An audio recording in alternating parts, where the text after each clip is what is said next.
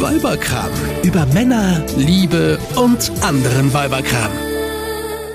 Hallo da draußen, hier ist wieder eine neue Folge vom Weiberkram Podcast mit Steffi, mir und Isabella. Wir reden ja hier immer über Dinge, die uns so bewegen und beschäftigen und meistens sind das irgendwie sehr unterhaltsame Dinge. Manchmal ist es aber auch ein bisschen ernsthafter. Genau, weil unser Leben ist ja auch nicht nur Sonnenschein. Uns plagen vermutlich genau die gleichen Ängste und Sorgen wie euch da draußen. Und ähm, deswegen habe ich die Steffi gebeten, dass wir heute mal in diesem Podcast über etwas reden, was mir momentan ehrlicherweise schon seit zwei, drei Jahren sehr zu schaffen macht. Und ja, das würde ich gerne mit euch teilen, das Thema, weil es ja vielleicht auch noch andere gibt, denen es ähnlich geht. Meine Mama ist äh, dement. Und ähm, das Schlimme für mich daran ist, ich wohne ja seit fünf Jahren hier in Hannover. Meine Eltern sind in München. Das heißt, ich kriege vieles mit, aber eben nicht alles. Und mein Papa, der mit meiner Mama in München lebt zu zweit, ist ziemlich alleingelassen. Ich kann wenig von hier aus tun und unterstützen. Und das ist eigentlich etwas, was mich fast noch mehr verletzt an der ganzen Geschichte, dass ich eben meinen Papa auch damit so alleine lasse. Wie war das denn damals? Also gab es da so einen Moment, ähm, nee. ähm, wo, wo deine Mama äh, irgendwie untersucht wurde und nee, ihr habt erfahren, okay, das geht jetzt los irgendwie? Also die Mama meiner Mama, meine Oma, mhm. die war auch dement. Und die haben wir damals, als wir noch in München alle gewohnt haben, haben wir die damals von Frankfurt aus, als es dann schlimmer wurde, nach München geholt, in so ein Seniorenheim, was direkt bei uns um die Ecke war. Und ähm, genau, und meine Mutter hat damals schon immer gesagt, oh, hoffentlich kriege ich das nicht auch, hoffentlich kriege ich das nicht auch. Und ähm, es war dann irgendwann so, genau eigentlich in dem Jahr, auch als wir hier nach Hannover gezogen sind, das war im Sommer 2015, mhm. war es schon so, dass meine Mutter ab und zu mal öfter als jetzt normal mal irgendwie den Namen vergessen hat von irgendjemandem oder in irgendeinem Satz plötzlich ihren Wort nicht einfiel. Und da ist es mir das erste Mal so ein bisschen aufgefallen. Aber das war alles andere als besorgniserregend. Überhaupt nicht. In dem Sommer ist sie sogar noch ganz alleine uns hier besuchen gekommen. Also das war ganz normal. Ein Jahr später, 2016, kam sie auch nochmal mit meinem Vater zusammen hierher uns besuchen im Sommer. Und da war es dann schon so, dass mein Papa sehr oft so ihr Stichwortgeber war. Ja, also meine Mutter hat eine Geschichte erzählt mhm. und dann so in jedem dritten Satz meinte sie dann immer so, Winnie, also mein Vater heißt Winfried, ja. Winnie, wie hieß nochmal die, die eine da, äh, die neben uns gewohnt hat, in der und der Straße, weißt du, also da hast du schon gemerkt, ihr fehlt. Sie hat Lücken. Sie hat Lücken okay. und äh, mein Vater saß dann immer parat und hat ihr geholfen und ihr die Wörter zugeflüstert. Und dann ging das aber alles noch. Also es war auch noch nicht sonderlich bedenklich. Sowas ist ja eigentlich immer auch irgendwie so ein bisschen charmant, finde ich persönlich. Da kann man noch drüber schmunzeln, oder? Da kann man drüber schmunzeln und vor allem, das ist ja auch noch lange nicht der Punkt, wo man mhm. von Demenz spricht, sondern da spricht man einfach dann, was weiß ich, von einer ganz normalen altersbedingten Vergesslichkeit irgendwie auch. Die Frage ist, ab wann spricht man denn von Demenz? Ich weiß also, es nicht. Ich habe gelesen, dass man, sobald Menschen im Alter ganze Tätigkeitsabläufe nicht mehr wissen, nicht mehr können, gewohnte Sachen nicht mehr können, Schnürsenkel binden zum Beispiel oder Kaffee kochen, mhm. dass das so ein ganz großes Zeichen dafür ist, dass sie dement werden oder sind schon. Okay, das werden wahrscheinlich dann auch Ärzte in irgendwelchen Tests feststellen können. Ich weiß noch, vor zwei Jahren oder so hatte die Bildzeitung, das war so peinlich, hatte die Bildzeitung online mal so eine Geschichte, die mhm. hieß, damals, die hieß irgendwie nur vergesslich oder schon dement. Und dann hatten die so einen Test, so mit, weiß ich nicht, 40, 50 Fragen, die man beantworten musste. So viele? Ja, keine Ahnung, so Fragen halt einfach. Die musste man beantworten und dann hat man das Ergebnis bekommen. Und dann sagte noch meine Freundin zu mir, meine Nachbarin, ja. oh, ich habe ja so Angst vor dement. Heute war so ein Test in der Bildzeitung. Ich habe den gemacht und ich habe mir nur gedacht, scheiße, ich habe den auch gemacht, weil wir den beide dann gemacht haben. Ja. Und da kam bei uns beiden natürlich raus, äh, alles andere als dement. Okay, das wäre jetzt mit 40 natürlich auch ziemlich krass, ja. Aber ähm, ich glaube schon, dass das auch ein Thema ist, über das äh, sehr viele nachdenken, weil ich weiß gar nicht, so vor zehn Jahren war auch Demenz, finde ich, noch gar nicht so präsent in den Medien. Mhm. Aber seit ja hier Rudi Assauer ein Buch drüber geschrieben hat oder auch hier Gunter Sachs, ja. der hat sich doch vor Jahren, hat der sich doch das Leben genommen aus Angst davor, ja, da war er ja schon am Anfang, stand er schon am Anfang seiner Demenz und da hatte er so eine Angst, so komplett zu verenden, dass er gesagt hat, er nimmt sich lieber das Leben. Ja, weil ähm, es sind ja nicht nur diese, diese Gewohnheiten, die du vergisst. Irgendwann ist es, ist es der Moment, wo du dich in deiner Umgebung nicht mehr zurechtfindest. Ja, und vor allem du veränderst dich charakterlich. Ja. Also, ja. oder ich sag's mal so, es ist schwer zu sagen, die Persönlichkeit verändert sich nicht, sondern von der Persönlichkeit bleibt nicht mehr viel übrig. Wie ja? ist das denn bei deiner Mama? Also ich habe oft das Gefühl, vor mir steht eine Hülle. Ja, sie sieht aus wie meine Mama. Sie redet, also sie hat die gleiche Stimme noch wie meine Mama. Aber das war's. Sie ist als Mensch, als Person, ist sie nicht mehr der Mensch, der sie war. Das heißt, diese Krankheit verändert dich komplett. Sie macht aus dir einen fast schon einen Nicht-Menschen mehr, weil da ist nichts, da ist nicht viel Menschliches mehr. Weißt du, ich versuche das immer irgendwie Freunden, auch die da mit noch überhaupt keine Berührungspunkte hatten, zu erklären. Für mich ist es ja auch so, dadurch, dass ich meine Mama nicht jeden Tag sehe, sondern im Schnitt alle drei Monate, ja, fallen mir ja dann oft Veränderungen auch viel mehr auf als meinem Vater. Das ist ja genauso wie wenn du jetzt ein kleines Kind mal Lange halt- nicht gesehen hast, Ja, genau. genau. Dann denkst du dir, boah, Ist ist, der groß groß geworden, geworden. ja. Genau. Und so ist das auch. Und ähm, ja, es ist so, wie wenn du so eine uralte Steinmauer hast, ja, die wirklich alt ist. Und da sind schon tiefe Risse drinnen. Und jedes Mal, wenn du alle drei Monate an dieser Mauer vorbeiläufst, fällt dir auf, die Fassade bröckelt immer mehr ab, da brechen schon ganze Steine raus, die Risse gehen schon ganz tief am Boden und irgendwann bricht die ganze Mauer zusammen. Und so ist das ein bisschen mit meiner Mutter. Am Anfang war das so, dass jedes Mal alle drei Monate, wenn ich dort war, habe ich einfach gemerkt, krass, was in diesen drei Monaten schon wieder passiert ist, wie viel schlimmer es wieder geworden ist. Ich würde jetzt mal sagen, mittlerweile sind wir an einem Punkt, wo ich seit einem Jahr keine Veränderungen mehr feststelle, Okay. weil es einfach schon so weit fortgeschritten ist. so weit fortgeschritten ist. Ähm, also sie ist überhaupt nicht mehr alleine lebensfähig.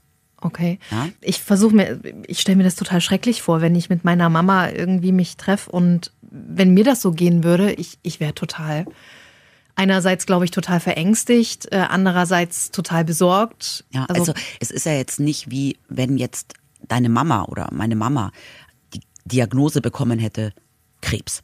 Von heute auf morgen, da, Diagnose.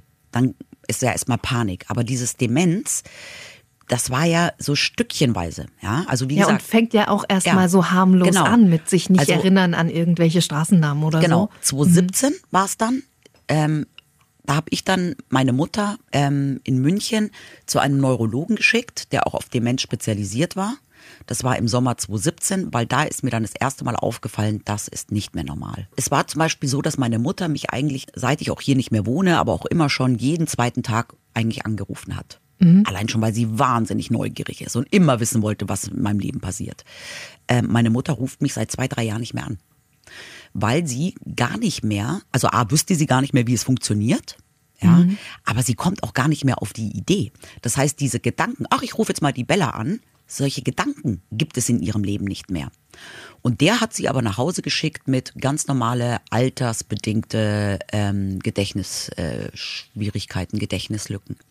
Und ich habe das Gefühl, alles, was sie jetzt noch tut, das sind so intuitive Dinge. Also sie steht in der Früh auf, duscht und zieht sich an.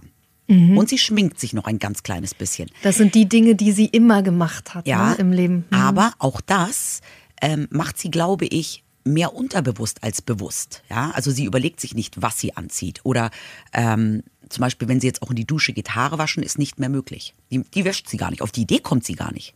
Ja, und das hat sie sonst ja ihr Leben lang gemacht. Also Haare waschen tut sie nicht, komischerweise. Das macht jetzt mein Papa. Großer Liebesbeweis, finde ich. Ja. Du musst dir vorstellen, mein Vater, meine Eltern hatten immer so dieses typische Rollenverständnis, obwohl meine Eltern alles andere als jetzt irgendwie konservativ oder spießig oder altmodisch sind. Aber meine Mutter hat halt irgendwie den Haushalt geschmissen, sich um mich gekümmert und ihr Privatleben genossen. Ja. Und mein Vater war so der totale Manager-Typ. Mein Vater hat bis vor ein paar Jahren wusste der nicht mal, wie eine Spülmaschine angeht. Geschweige denn, dass mein Vater früher nach dem Essen überhaupt mal seinen Teller in die Küche getragen hat. Gar nichts. Ja, mein Vater war so dieser typische äh, Mann zu Hause, der so gar nichts gemacht hat. Ja, das Einzige, was der mal gemacht hat, war vielleicht seine Schuhe geputzt, weil Und er da ein jetzt? Faible für hatte. Und jetzt macht er Ja. alles. Alles. Jetzt hat sich's gedreht. Ja, total. Und zwar ging das wirklich dann los 2017. Seit 2017 hat mein Vater den kompletten Haushalt übernommen. Und mein Papa ist neun Jahre älter als meine Mutter. Also vielleicht sollten wir auch mal kurz sagen, meine Wie Mama. alt ist denn ja, deine Mama? Ja. Meine Mama ist jetzt 77. Das heißt, die Demenz ging los mit 73, 74, was eigentlich Re- recht früh, recht oder? früh noch Ja. ist. Also bei meiner Oma ging es fünf Jahre später los. Und mein Papa ist mittlerweile 86. Und natürlich war immer so das wurde nie ausgesprochen, aber es war irgendwie immer so normal. Irgendwann wird die Mami sich dann um den Papi kümmern, weil der Papi ist ja auch neun Jahre älter. Und jetzt ist es ganz anders gekommen. Krass. Ja. Und jetzt hat mein Vater wirklich im Alter von 83, hat mein Vater gelernt zu kochen. Mein Vater wäscht die Wäsche, mein Vater schmeißt den Haushalt, mein Vater geht jeden Tag einkaufen und kocht für sich und meine Mama. Und ähm, okay, meine Eltern haben eine Putzfrau, die kommt einmal in der Woche, aber die macht auch wirklich nur so das Nötigste. Und aber ich finde, in dem Alter kann man sich auch Hilfe holen von außen. Ne? Also das ist ja wichtig, auch also ein bisschen Entlastung zu haben, finde ich ja, gut. Ja, aber ich muss auch ganz ehrlich sagen, und das finde ich so krass an Demenz, ich habe mir das letztens gedacht, Demenz ist irgendwie so eine der ganz, ganz wenigen Krankheiten, unter denen, glaube ich, der Betroffene, der Patient ab einem gewissen Punkt weniger leidet als die Menschen im direkten engen Umfeld. Mhm, weil er es nicht mehr mitbekommt, indem, ja. also nicht mehr mitschneidet irgendwie. Ne? Mhm. Ne? Mhm. Ich weiß, was du meinst. Also das war jetzt am Anfang war das wirklich noch so, als, als es dann losging 2017 und auch dann noch so im 2018, da hatte meine Mutter zwischendurch immer so ein paar helle Momente. Und in den Momenten ist ihr, glaube ich, dann schon auch bewusst geworden in der Art und Weise, wie Leute mit ihr reden oder wenn sie mal wieder was vergessen hat oder irgendetwas, wie Leute auf sie reagieren, ist ihr das schon auch bewusst gewesen oder wurde ihr in dem Moment bewusst. Das hat sie dann in dem Moment schon auch aggressiv gemacht. Und dann war immer so dieses, ich bin doch nicht dement, wie redest du denn mit mir? Mhm. Und dann aber fünf Minuten später war es wieder, ja, weg. Und mittlerweile ist es so, dass sie eigentlich ähm, das, glaube ich, überhaupt nicht mehr realisiert. Überhaupt nicht mehr. Ähm, ja, aber sie ist trotzdem, und das ist leider eine ziemlich gemeine Begleiterscheinung der Demenz, auch ähm, sehr aggressiv manchmal. Sie mhm. schlägt nicht. Also es gibt ja sehr viele Demenzkranke, die dann auch irgendwann körperlich aggressiv werden und um sich schlagen. Aber ähm, als ich das letzte Mal in München war, war ich drei Tage mit meiner Mutter alleine. Und ähm, ja, ich schmier ihr halt dann in der Früh zum Frühstück ein, ein Brötchen. Und wenn ich dann aus Versehen Butter drauf tue, anstatt des Streichkäses, weil ich es ja nicht weiß und sie es mir nicht sagen kann, wie sie es gerne mag, ja, dann wird sie aggressiv und sagt, ach, hau doch ab und leck mich doch am Arsch. Und ähm, das sind so Sachen, da kommen mir die Tränen, weil meine Mutter diese Ausdrucksweise noch nie in ihrem Leben hatte. Und das, das ist so, das tut so weh, wenn deine Mama zu dir solche Sachen sagt in einem Moment, wo du ihr ja eigentlich nur helfen willst und, und, und ja. Es ist deine Mama, die hat dir früher Liebe gegeben, Liebe geschenkt, die hat dir alles möglich gemacht in deinem Leben. Ja. Und ich kann mir das gut vorstellen, dass das richtig weh tut. Das tut wirklich weh. Und ich ziehe meinen Hut vor Pflegekräften, die in, in Altenheimen, aber auch so in, in ambulanter Pflegestation sich den ganzen Tag mit dementen Menschen auseinandersetzen und beschäftigen und helfen und tun und machen, was sie können. Aber ich glaube, als betroffene Person wie mich ist es schon noch mal härter, weil da einfach so viele Emotionen mit reinspielen. Und Total. dann sehe ich meine Mutter, wie sie da, wie sie da sitzt und ähm, also ich kann mich auch mit meiner Mutter gar nicht mehr unterhalten. Also ein Gespräch ist gar nicht mehr möglich, weil ihr der Inhalt fehlt. Ja, ich habe letztens zum Beispiel ein Glas Wasser gehabt und dann habe ich so auf das Glas und habe gesagt, Mami, was ist das? Was ist das hier? Wie heißt das? Und sagt sie, Wasser. Und dann sage ich, genau. Und wo ist das Wasser drinnen? Wie heißt das hier? Und dann sagt sie, keine Ahnung. Und dann habe ich gesagt, Mami, schau mal, hier steht eine Flasche Wasser. Geh doch mal in die Küche und hol dir ein Glas. Ein Glas, genau das hier. Hol dir mal ein Glas. Dann kriegst du auch ein Glas Wasser. Und dann geht sie in die Küche und kommt mit einer Gabel zurück und sagt, hier ist mein Glas. Und, und das sind einfach so Sachen, sie hat dann die Wörter, aber sie kann die Wörter nicht, nicht mehr, mehr, zuordnen. Nicht mehr zuordnen. Mhm. Und das ist genauso wie, ähm, wenn sie irgendwie einen dicken Pulli anhat und dann sagt sie so zu mir, ach, meine Schuhe, die sind so kuschelig. Oh, die sind so kuschelig warm. Weißt du, sie, ja, verstehe. sie verwechselt sie, mhm. immer die Wörter, weil sie mhm. gar nicht mehr weiß, was ein, welches Wort eigentlich was bedeutet. Manche Situationen sind dann, glaube ich, auch ein bisschen putzig, könnte ich mir vorstellen. Ja. Aber ich glaube schon, dass das sehr ja. äh, erschreckend ist. also letztens war ich ja, ich musste ja nach München und das ist ja jetzt momentan eben das große Problem, weil mein Papa, der ist ja wiederum geistig total fit, aber mei, der ist 86, das ist natürlich auch ein alter Mensch. Und mhm. der musste 2017 das erste Mal ins Krankenhaus wegen einer Diabetes und danach noch ein, noch einmal auch nochmal wegen der Diabetes. Und jetzt war er schon mittlerweile dreimal im Krankenhaus wegen Herz. Und ähm, normalerweise ist es ja so, wenn mein Papa sagen würde, pass mal auf, ich muss im April für ein paar Tage irgendwie in die Klinik, dann würde ich sagen, du überhaupt kein Problem, ich organisiere das, ich komme. Nur beim letzten Mal war es halt so, dass mein Vater mich am Samstagabend anrief und sagte, du, ich bin heute Morgen ins Krankenhaus eingeliefert worden. Ich habe mich jetzt gerade selbst entlassen. Ich habe gesagt, ich muss nach Hause wegen meiner wegen meiner dementen Ehefrau und die haben mich nur gehen lassen unter der Bedingung, dass ich morgen wiederkomme. Und dann sag ich, okay, Papa, ich bin morgen da. Aber das ist so viel wert, das möchte ich ganz kurz rausstellen, dass du für sie da bist. Ja, aber ich kann es nicht immer, Steffi.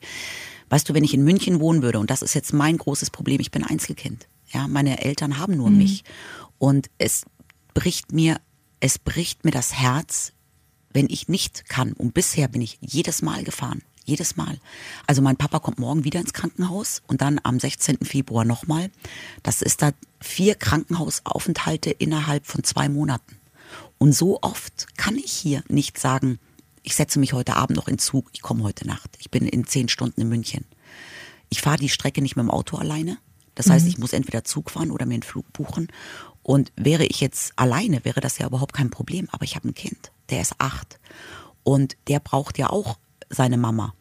Und mein Mann arbeitet. Der hat sich jetzt schon in den letzten zwei Monaten zweimal Sonder, also Urlaub nehmen müssen, zusätzliche Urlaubstage, damit ich nach München kann. Weil egal ob Homeschooling ist oder ob Schule ist, ich kann ja meinen achtjährigen Sohn nicht einfach ja, drei Tage allein zu Hause lassen mhm. und ihn mitnehmen das geht auch nicht, wenn er Schule hat, zumal ich ihm das auch nicht antun möchte, weil meine Mama begrüßt meinen Sohn mit, auch du bist aber schon ein größtes Hundeli geworden. Das heißt, mein achtjähriger Sohn, dem ich nichts mehr wünschen würde als eine liebevolle Omi, die meine Mama auch wäre, hätte sie diese furchtbare Krankheit nicht, ja. Diese liebevolle Omi hat mein Sohn nicht, weil er kann sich gar nicht mehr daran erinnern, wie es war, als die Omi noch in Anführungsstrichen gesund war. Mhm. Sie hat jetzt dieses Demenz seit drei, vier Jahren. Mein Sohn ist acht. Und der kennt die Omi nur, wie sie halt rumschreit und die Türen knallt. Und das möchte ich meinem Sohn auch ersparen. Weil ich möchte ja nicht, dass er denkt, er hat, weißt du, er sagt dann immer, die Omi hat Ballaritis von Balla Balla. Ja, weißt okay, du? verstehe. Oder die Omi hat Vergesseritis.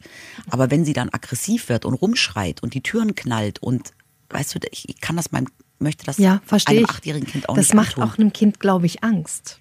Total, weil er es ja auch noch gar nicht verstehen kann. Mhm. Und das ist halt jetzt meine große Sorge, dass ähm, wenn mein Papa jetzt morgen ins Krankenhaus kommt und ich eben jetzt nicht morgen nach München kann, ich habe das jetzt mit meinem Papa, als ich das letzte Mal dort war, alles soweit organisiert. Wir haben jetzt eine ambulante Pflege, die kommt dreimal am Tag, weil mein Vater weigert sich, meine Mama in ein Heim zu geben, weil er sagt, solange ich mich um die Mami noch kümmern kann, bleibt sie zu Hause. Und, ich kann es verstehen. Aber er kann sich jetzt gerade im Moment nicht kümmern. Mhm. Jetzt hatte ich dann schon die Idee, vielleicht, das gibt ja auch diese vorübergehenden Kurzzeitpflegen, dass man da mal nur für vier, fünf Tage in stationär in ein Pflegeheim geht. Dann, meine Eltern haben aber einen Hund. Was passiert dann mit dem Hund? Nein, den geben wir auf gar keinen Fall irgendwo hin. Naja, jetzt äh, läuft das Experiment. Meine Mutter ist jetzt ab morgen für drei Tage zu Hause mit dem Hund und dreimal am Tag kommt eine Pflege und die Nachbarin weiß auch Bescheid und hat einen Schlüssel und guckt auch. Und ja. Und ich weiß gar nicht, was ich schlimmer finde. Die Angst um meine Mutter, aber auch die Angst um meinen Vater, weil der natürlich auch im Krankenhaus liegt und sich nur Gedanken und Sorgen macht, anstatt sich einmal um sich jetzt selbst zu ja, kümmern. Er stellt sich halt hinten an, ne? Und er denkt sich wahrscheinlich, mhm. der liegt dann im Krankenhaus und denkt nur, hoffentlich geht es gut zu Hause, hoffentlich geht es mhm. gut zu Hause. Und im Endeffekt habe ich dann Angst, dass er sich wieder früher selber aus dem Krankenhaus entlässt. Und ach, das ist echt. Aber was soll ich tun? Ich kann ja nicht jetzt jeden, jeden Monat für eine Woche nach München. Ja, schwierige Situation, total. Kann ich total nachvollziehen. Aber weil du gerade gesagt hast, es gibt auch ab und zu Situationen zum Schmunzeln. Da habe ich letztens versucht, meiner Mama das klarzumachen, dass der Papi halt jetzt auch ein alter Mann ist mit 86 und auch ein altes Herz hat und jetzt vielleicht halt auch vielleicht mal in ein Krankenhaus muss. Und dann sagt meine Mutter zu mir, was? Der Winnie ist 86. Das hat der mir nie gesagt. oh Gott, wie süß. Ja. Oh Mensch, ja. Mittlerweile gibt es nicht mehr viel zu schmunzeln. Aber so mhm. am Anfang, als es losgegangen ist, das weiß ich auch noch bei meiner Oma damals, als uns ähm, damals das Seniorenheim anrief und gesagt hat, ähm, die Frau Reinhardt läuft hier schon den ganzen Tag ohne Zähne rum da hatte sie halt ihr Gebiss aus Angst, dass es ihr jemand klaut, versteckt und wusste nicht mehr wo. Und dann war das in der Zuckerdose und die Zuckerdose stand im Kühlschrank, ja. Oh Oder auch als das Seniorenheim uns anrief und sagte, die Frau Reinhardt hat jetzt schon seit drei Tagen die gleichen Klamotten an und das ist ja sehr ungewöhnlich. Da hatte sie halt dann den Schlüssel von ihrem Kleiderschrank versteckt, weißt du? Mhm. Und das sind halt am Anfang, das sind immer so diese in Anführungsstrichen netten Geschichten, ja, mhm. über die man noch so ein bisschen schmunzeln kann. Aber bei meiner Mama, muss ich ganz ehrlich sagen, gibt es nicht mehr viel zu schmunzeln. Mhm. Also ganz im Gegenteil, da passieren mittlerweile Sachen. Mein Vater guckt auch regelmäßig immer in, in den allen Mülleimer nach, weil meine Mutter verwechselt mittlerweile auch dreckig mit ähm, kann weg mhm. und wirft dann auch gerne einfach mal einen Pullover, nur weil er dreckig ist, in Müll, anstatt in die Wäsche. Und mein Vater zieht dann aus den Müllbehältern auch gerne mal von sich Sachen raus, die meine Mutter einfach wegschmeißt. Und ähm, meine Mutter äh, tut auch Geschirr öfters nach dem Essen einfach nur mit einem Taschentuch ein bisschen abputzen und wieder in den Schrank reinstellen. Das heißt, ich habe letztens, habe ich mir aus, aus der Schublade, wollte ich mir Besteck rausholen, das war da total dreckig drin, ja, weil meine Mutter das dann irgendwie nicht mehr, weißt du? Mhm, verstehe. Um nochmal auf deinen Papa zu kommen. Ich meine, wie sehr muss man einen Menschen lieben, um das alles mitzumachen? Das ist für mich der Inbegriff ja. von Liebe und der Inbegriff von Eheversprechen auch. Das ist für mich der Grund zu sagen, warum ich heirate. Nicht, dass mich jemand im Alter pflegt, verstehe mich nicht falsch, ja. aber dass jemand bei mir ist bis ganz zum Schluss. Und du auch bei ihm. Also das und ist ja ein genau, Ge ein und Nehmen. Ganz genau. Ja, ähm, ja. Aber für meinen Papa ist es natürlich auch die Lebensaufgabe jetzt. Ja, der war sein ganzes Leben so ein Workaholic. Ja, mein Vater hat sich im Leben noch nie gelangweilt. Der hatte immer was zu tun. Der war immer busy, immer im Stress, immer auf, immer ähm, unter Strom. Mhm. Und ich glaube, also mein Vater würde sich auch wahrscheinlich, wenn meine Mama jetzt wirklich in ein Pflegeheim käme, würde mein Vater auch viel schneller selber körperlich und geistig abbauen, weil er keine Aufgabe im Leben mehr hätte. Und ähm, das ist für meinen Vater natürlich auch eine Mission, eine, eine Aufgabe, die er überhaupt im Leben hat. Ja, ja verstehe. Früher war es die Arbeit, jetzt ist es natürlich er liebt meine Mutter natürlich, sonst würde er das nicht machen, mhm. ja. Ähm, aber das ist natürlich für ihn auch ein, ein, ich werde noch gebraucht, so dieses Gefühl, was ja viele alte Menschen haben, wenn sie alleine sind. Sie werden nicht mehr gebraucht und dann bauen sie ja auch sehr schnell ab, wenn sie so keine Aufgaben mehr im Leben haben. Also ich gebe dir da vollkommen recht, aber du machst es ja auch ein Stück weit aus Liebe, um, um, deiner Mama irgendwie noch ein besseres Gefühl zu geben. Ja, genau. Meine Mutter geht zweimal am Tag mit dem Hund Gassi. Das ist zwar immer nur eine Sache von zehn Minuten. Der Hund hat auch irgendwie fünf Kilo Übergewicht, weil er viel zu wenig Bewegung hat. Aber mein, das macht meine Mama noch. Und meine Mama geht einmal am Tag in der Früh, geht sie zum Bäcker. Und mein Papa ruft beim Bäcker an und bestellt vor.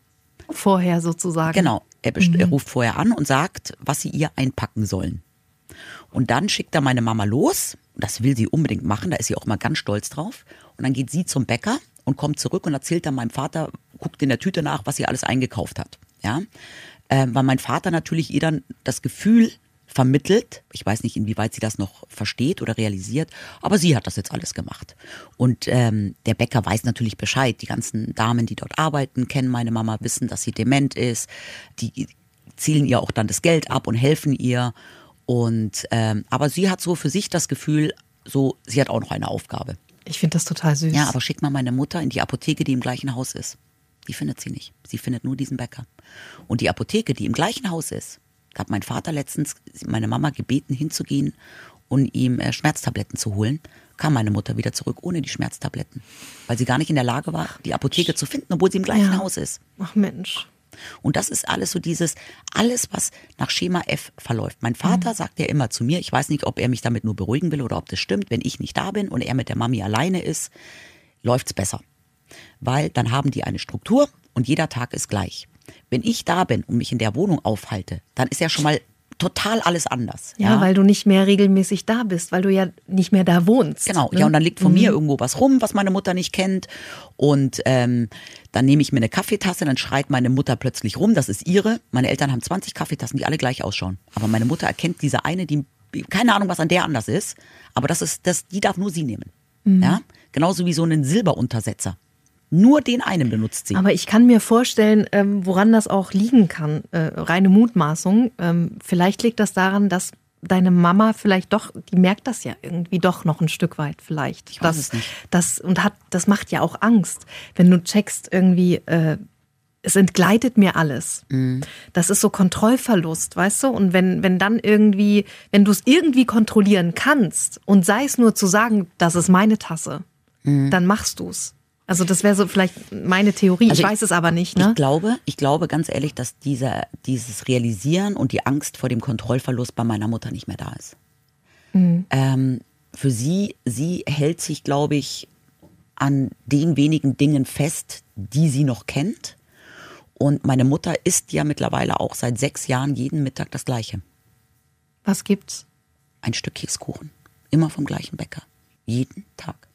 Käsekuchen fände ich jetzt nicht so schlimm jeden Tag, ehrlich Ja, gesagt. Hätte aber ich seit sechs. Jahren. Aber ja. Und es ist auch in der Früh. Meine Eltern haben eine Senseo-Kaffeemaschine und eine äh, Nescafé-Kapselmaschine.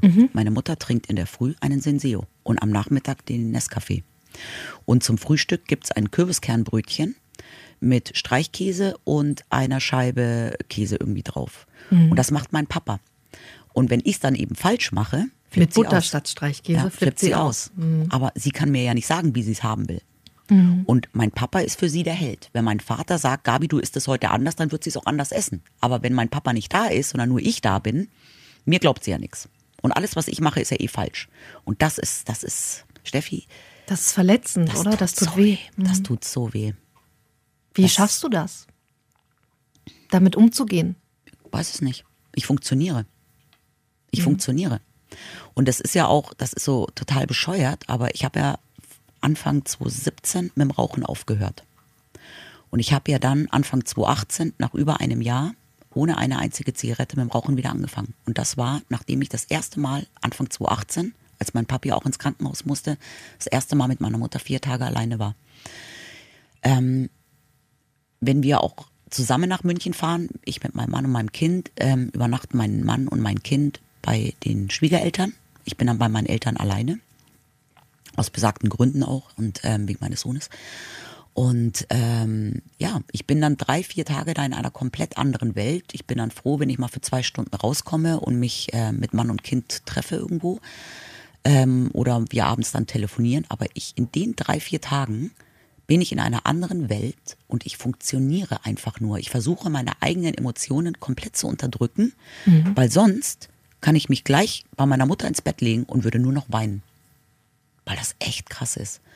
Und wenn ich dann da abreise, denke ich mir jedes Mal, jetzt brauche ich Urlaub. Weil das so anstrengend ist. Anstrengend, ich. das kannst du dir nicht Das vorstellen. glaube ich, doch, das glaube ich. Und was ich immer so schlimm finde, ist, ähm, ich war ja dann, als ich dort war, beim Einkaufen, im Supermarkt und dann nehme ich ja meine Mami mit, weil meine Mama ist ja auch für jede Minute auch froh, die sie mal rauskommt und mal was anderes sieht als, sie- als die gewohnte Umgebung. In, und es ist immer so wahnsinnig schwer, mh, anderen Menschen auch gegenüber. Ja, weil meine Mutter tut und macht dann natürlich auch Sachen, die nicht gut sind, aber die anderen Leute wissen ja nicht, dass sie das tut, weil Nee, sie dement ist. genau. Und du kannst ja einem dementen Menschen nicht auf die Stirn schreiben, ich bin dement. Ja, das heißt, ähm, meine Mutter drängelt sich dann jetzt zu Corona-Zeiten an irgendwelche Leute ran und dann schimpfen, die halten Sie doch mal Abstand. Und dann sagt meine Mutter, was geht Sie denn das an? Und, Oh, und, und, und, und dann, da denke ich mir dann auch immer für meinen Papa, das sind dann zum Teil auch so, so unglaublich in der Öffentlichkeit peinliche Momente, die du ja nicht erklären kannst, weil du willst ja dann auch nicht laut, vor allem vor deiner Frau oder vor meiner Mama sagen, bitte verzeihen Sie, meine Mutter ist dement. Ja, Das aber ich glaube, das wäre das Beste, was man machen. Also ich würde es tun, glaube ich. Ich würde es in dem Moment würde ich tun. Tut mir leid, sie ist, sie hat eine äh, Krankheit, sie ist dement. Die weiß nicht mehr genau. Wie, haben Sie Verständnis? Ja, ja. Ich glaube, das würde ich. Aber ich, ich glaube, glaube, das hilft. Ich glaube, dass das aber. Aber von- das ist peinlich, Aber natürlich. ich glaube, ja, ich glaube aber, dass sowohl mein Papa das und ich auch, das von meiner Mutter noch nie ausgesprochen haben, weil meine Mutter dann sofort sagen würde: Ich bin doch nicht dement. Ah ja, stimmt. Ich bin doch nicht Baller Baller. Weißt ja, du, das also ist ja, das ist das Problem. Ne? Man fängt irgendwann vielleicht aus Versehen auch mal an, über sie zu sprechen, als wäre sie gar nicht da oder im, nicht im Raum, ne? Ja. Obwohl sie direkt neben dir steht. Ja, das glaubt, ja. Schwierig, schwierig, Also schwierig. sagen wir mal so, ähm, wenn mein Vater mir wieder irgendwelche Geschichten erzählen möchte, Mhm. ja, ähm, dann ruft er mich an, in der Regel, wenn meine Mama die 10 Minuten, 15 Minuten mit dem Hund draußen ist, weil es dann einfach schon Sachen gibt, die er mir nicht vor ihr sagen möchte. Ja, weil das, will- das fühlt sich ja auch irgendwie an wie Petzen. Weißt du, so, Ja, und lästern. ja, ja, genau, lästern, das ist es. Ja, aber weißt du, was Und das macht, das finde? gehört sich ja auch nicht Ja. irgendwie in Anführungszeichen schlecht, Ja. über den Partner zu reden, den man ja eigentlich auch so sehr liebt. Ja, aber weißt du, was ich krass finde, wenn man sich mal überlegt, also wenn wir jetzt zum Beispiel irgendwelche tierischen Probleme hätten mit unseren Partnern, egal was für welche, hätten wir ja auch immer irgendwie eine Handvoll gute Freunde. Haben wir das? Also ich ja. Das ist die große Frage. Ich finde, das zeigt sich wirklich immer erst dann, ob du wirklich Freunde hast, Also ich weiß, also ich weiß, ich hatte ja schon öfters auch mal ein Problem Mhm. in meinem Leben. Ich weiß, dass ich schon eine Handvoll gute Freunde habe, sowohl in München als auch hier, mit denen ich definitiv über alles reden kann. Also ich habe schon meine wirklich engen Herzensfreundinnen. Weil okay, zum drüber reden, ja. Ja, und das ist ja auch genau das, was ich immer habe. Wenn ich bei meinen Eltern war, tut es mir danach unglaublich gut, mit meinem Mann, aber auch mit einer guten Freundin drüber zu reden. Ja, das und das stimmt. ist das, was mein Papa ja nicht hat. Mein Vater ist 86. Der kommt auch mal aus einer ganz anderen Generation. Der hat schon noch so zwei Freunde, mit denen er sich regelmäßig zum Backgammon-Spielen trifft. Aber darüber reden die nicht. Aber der redet, der erzählt doch dann denen nicht irgendwelche jetzt intimen, peinlichen Geschichten seiner Ehefrau, ja. Und ähm, mein Vater hatte immer irgendwelche Kumpels, mit denen er irgendwie, was weiß ich, Tennis gespielt hat oder Golf gespielt hat. Aber so jetzt den richtig engsten, besten Freund, mit dem man über alles reden kann, den hat auch heutzutage kaum noch ein Mann mit 86. Ja, und ähm, dann stellt sich mir auch wieder die Frage, sind, sind wir Männer und Frauen da nicht zu unterschiedlich? Ähm, ich glaube, Männer, die reden generell ja nicht äh, so gerne über ihre Vor Ängste und Sorgen und Gefühle, die sie bewegen im Innersten. Und vor allem schon die Generation. Ich glaube, dass es die jungen Männer heute da schon anders machen. Aber meine Mutter zum Beispiel, die hatte schon immer eine Handvoll echt gute Freundinnen. Und sie beklagt sich bei mir auch, dass die ja alle sie nicht mehr anrufen würden und sich nicht mehr mit ihr treffen würden. Aber dann denke ich mir auch immer, Schwierig. Schwierig. Wie, wie soll man sich denn Also- melden? Also wie soll man denn Kontakt halten? Sagen wir es mal so. Ein Telefonat mit meiner Mama halten. ist nicht möglich. Wenn Ja. ich bei meinen Eltern anrufe, geht eigentlich zu 100 Prozent meine Mutter ans Telefon und die sagt, hallo Belly, warte, ich gebe dir den Papa. Ich kann Klingt erstmal aber ganz normal, aber schwierig, du kannst nicht mit ihr reden. Ich kann ja. sie gar nicht fragen, wie es ihr geht. Schon drückt sie den Hörer weg, weil sie gar nicht mehr weiß, was ein Gespräch ist oder auch gar nicht mehr in der Lage ist und es auch gar nicht erst versucht.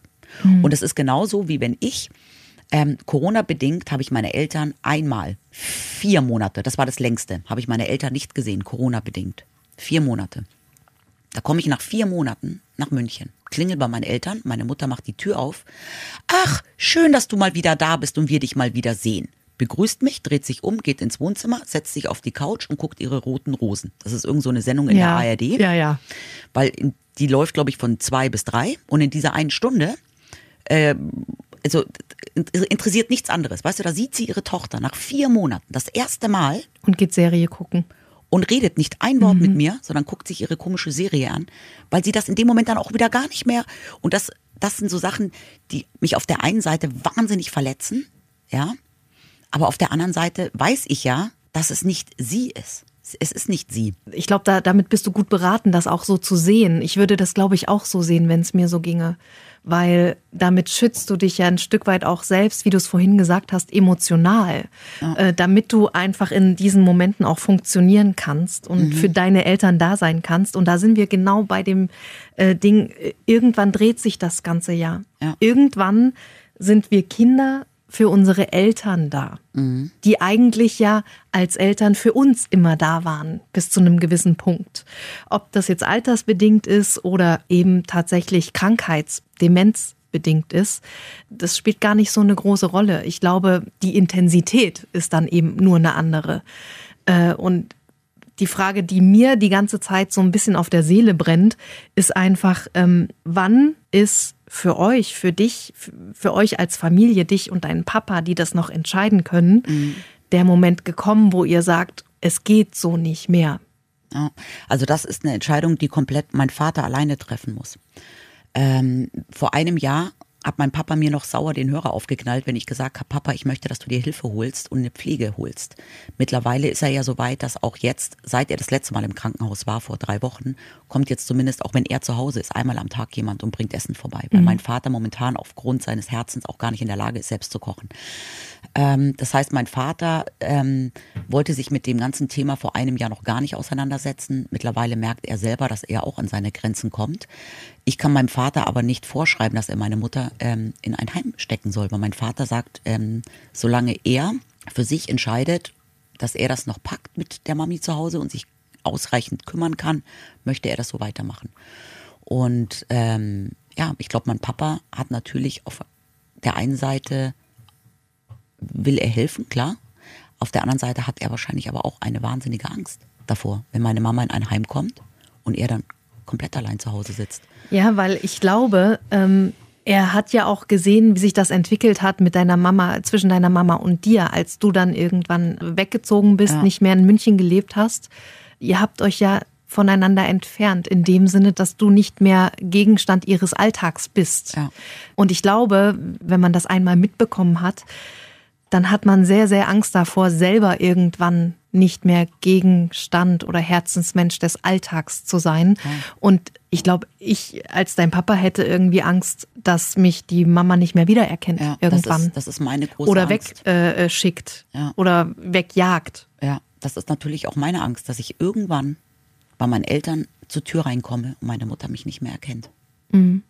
Aber was ich gerade noch mal sagen wollte, weil das fand ich gerade so einen schönen Gedanken, wie du gesagt hast. Ähm, erst kümmern sich die Eltern um die Kinder und später dreht das Ganze. Und ähm, da musste ich gerade so irgendwie dran denken, früher war ja auch so dieses ganze Konzept der Familie so ein bisschen anders.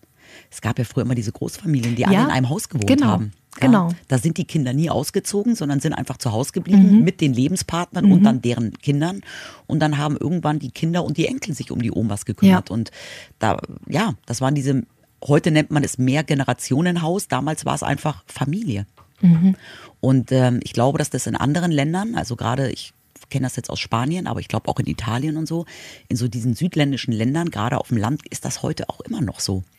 Dass die Familien viel länger zusammenbleiben oder vielleicht überhaupt zusammenbleiben und dann die Jugendlichen nicht so schnell ausziehen und ja. die Familie bleibt viel länger zusammen oder bleibt ein Leben lang zusammen. Ich finde das großartig und wenn es nach mir ginge, ich würde mir das so sehr wünschen für mich und meine Familie auch. Mhm. Das Problem ist, beruflich ja sind wir nun mal alle deutschlandweit verteilt. Aber frag mal, wie oft ich mit Christoph, mit meinem Mann schon die Idee durchgespielt habe, ob wir meine Eltern hierher holen. Nur ähm, das Problem ist, für meine Mutter wäre es wahrscheinlich egal, weil sie hatte ja auch in München keine sozialen Kontakte mehr. Aber mein Vater, den reiße ich daraus. Mein Vater kennt da, wo er wohnt, jeden. Er kennt den Metzger, den Bäcker, den Nachbarn, er kennt jeden. Mhm. Weil der wohnt jetzt seit 25 Jahren in diesem Ort ja.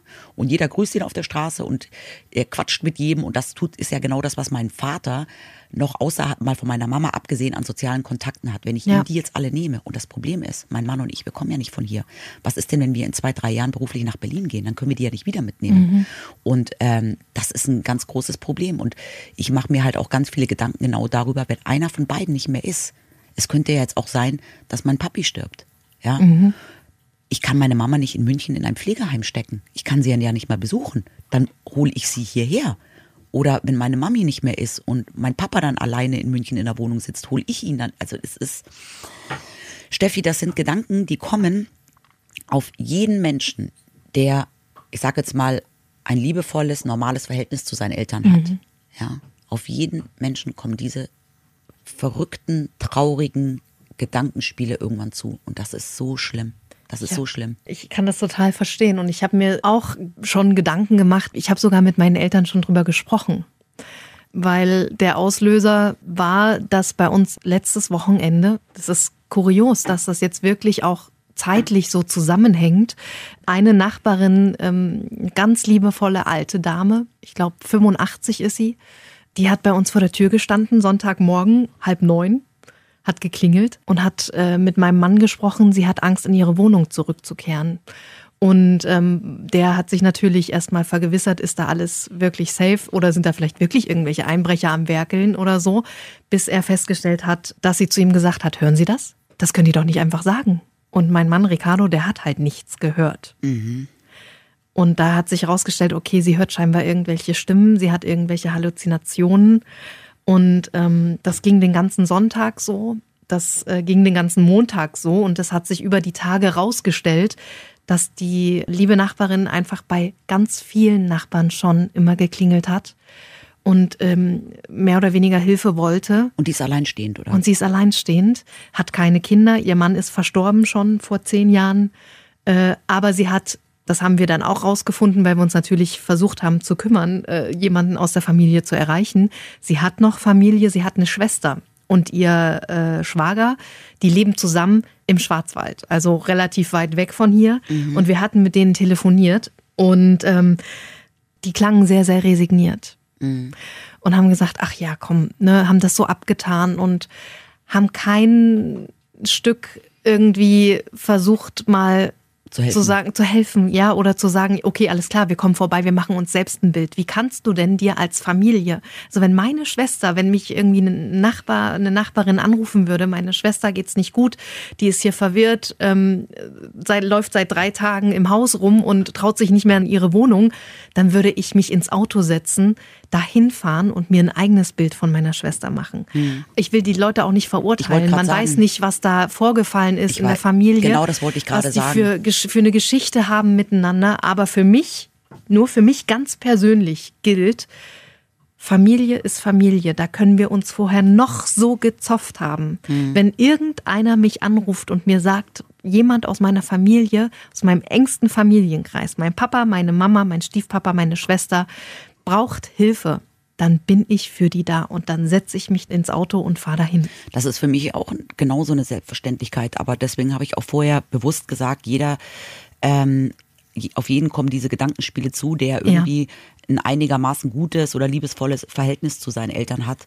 Ähm, ich möchte da auch gar nicht irgendwie andere verurteilen. Es gibt Familienverhältnisse, ähm, da haben vielleicht auch Geschwister schon seit 40, 50 Jahren keinen Kontakt mehr, weil mhm. wer weiß, was da vorgefallen ist, ja. Ja, und dann ist es auch schwierig, Kontakt wieder aufzunehmen, ja. ne? weil einerseits sieht es ja dann ja. so aus, man nimmt Kontakt nur auf, um, um irgendwie, nur deshalb, ne? nicht weil man sonst Interesse noch ja. hätte. Ich glaube, da gibt es ganz viele Gründe, äh, die einem dann im Weg stehen können. Äh, aber ich sehe das ähnlich wie du. Doch. Also ich hatte zu meiner Mutter ja mein Leben lang sehr engen Kontakt.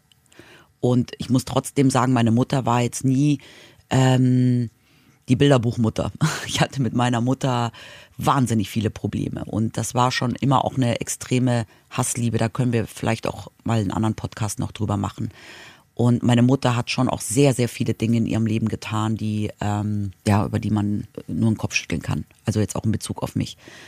Aber das sind alles Sachen, die in so einem Moment für mich persönlich vergessen sind, weil sie ist meine Mama. Siehst du? Und mhm. ähm, ich habe letztens zu meinem Sohn gesagt, weißt du, Moisi, vielleicht kriege ich die gleiche Krankheit, wenn ich alt bin. Und dann wünsche ich mir eigentlich nur, dass du mich pflegst und dass du dich genauso um mich kümmerst und mir hilfst, so wie ich es auch gerade versuche mit der Omi zu machen. Und ja, wenn irgendwas jetzt in meiner Familie, jetzt mit Mann, Kind, ich, irgendwas ist, dass wir genauso uns unterstützen und helfen. Das ist das, was ich mir wünsche.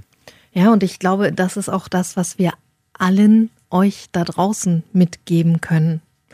Ich glaube, das muss am Ende jeder für sich selbst wissen, inwieweit er belastbar ist auch und äh, oder sie und äh, helfen kann, mhm. inwieweit Hilfe möglich ist. Und da muss man, finde ich, die eigenen Grenzen. Du machst es ja auch. Ihr könnt ja nur so helfen, wie ihr könnt. Ja, aber ne? ich habe auch noch den einen Rat an alle da draußen: Reden, nicht mhm. in sich reinfressen, sondern man muss sich einfach jemanden suchen, mit dem man reden kann über die Probleme, die man vielleicht krankheitsbedingt mit Familien, mit dementen Angehörigen hat, weil das ist wahnsinnig belastend. Und man darf sich auch niemals zu stolz sein, um Hilfe zu holen. In dem Sinne, ihr könnt uns gerne eine Mail schreiben, wenn ihr zu dem Thema auch was loswerden wollt. Oder wenn ihr vielleicht andere ähnliche tolle Geschichten habt, meldet euch mit Themenvorschlägen und ähm, ich verspreche euch, der nächste Podcast wird wieder ein bisschen unterhaltsam und lustiger. Hier mal noch schnell unsere E-Mail-Adresse. Das ist weiberkram.antenne.com. Danke fürs Zuhören und danke, dass ihr euch meine Geschichte angehört habt. Bis zum nächsten Mal. Tschüss. Eine Produktion von Antenne Niedersachsen. Euch hat dieser Podcast gefallen? Dann hört doch auch Frau Bachmeier packt aus. Eine Lehrerin spricht Klartext aus dem Schulalltag. Ebenfalls eine Produktion von Antenne Niedersachsen.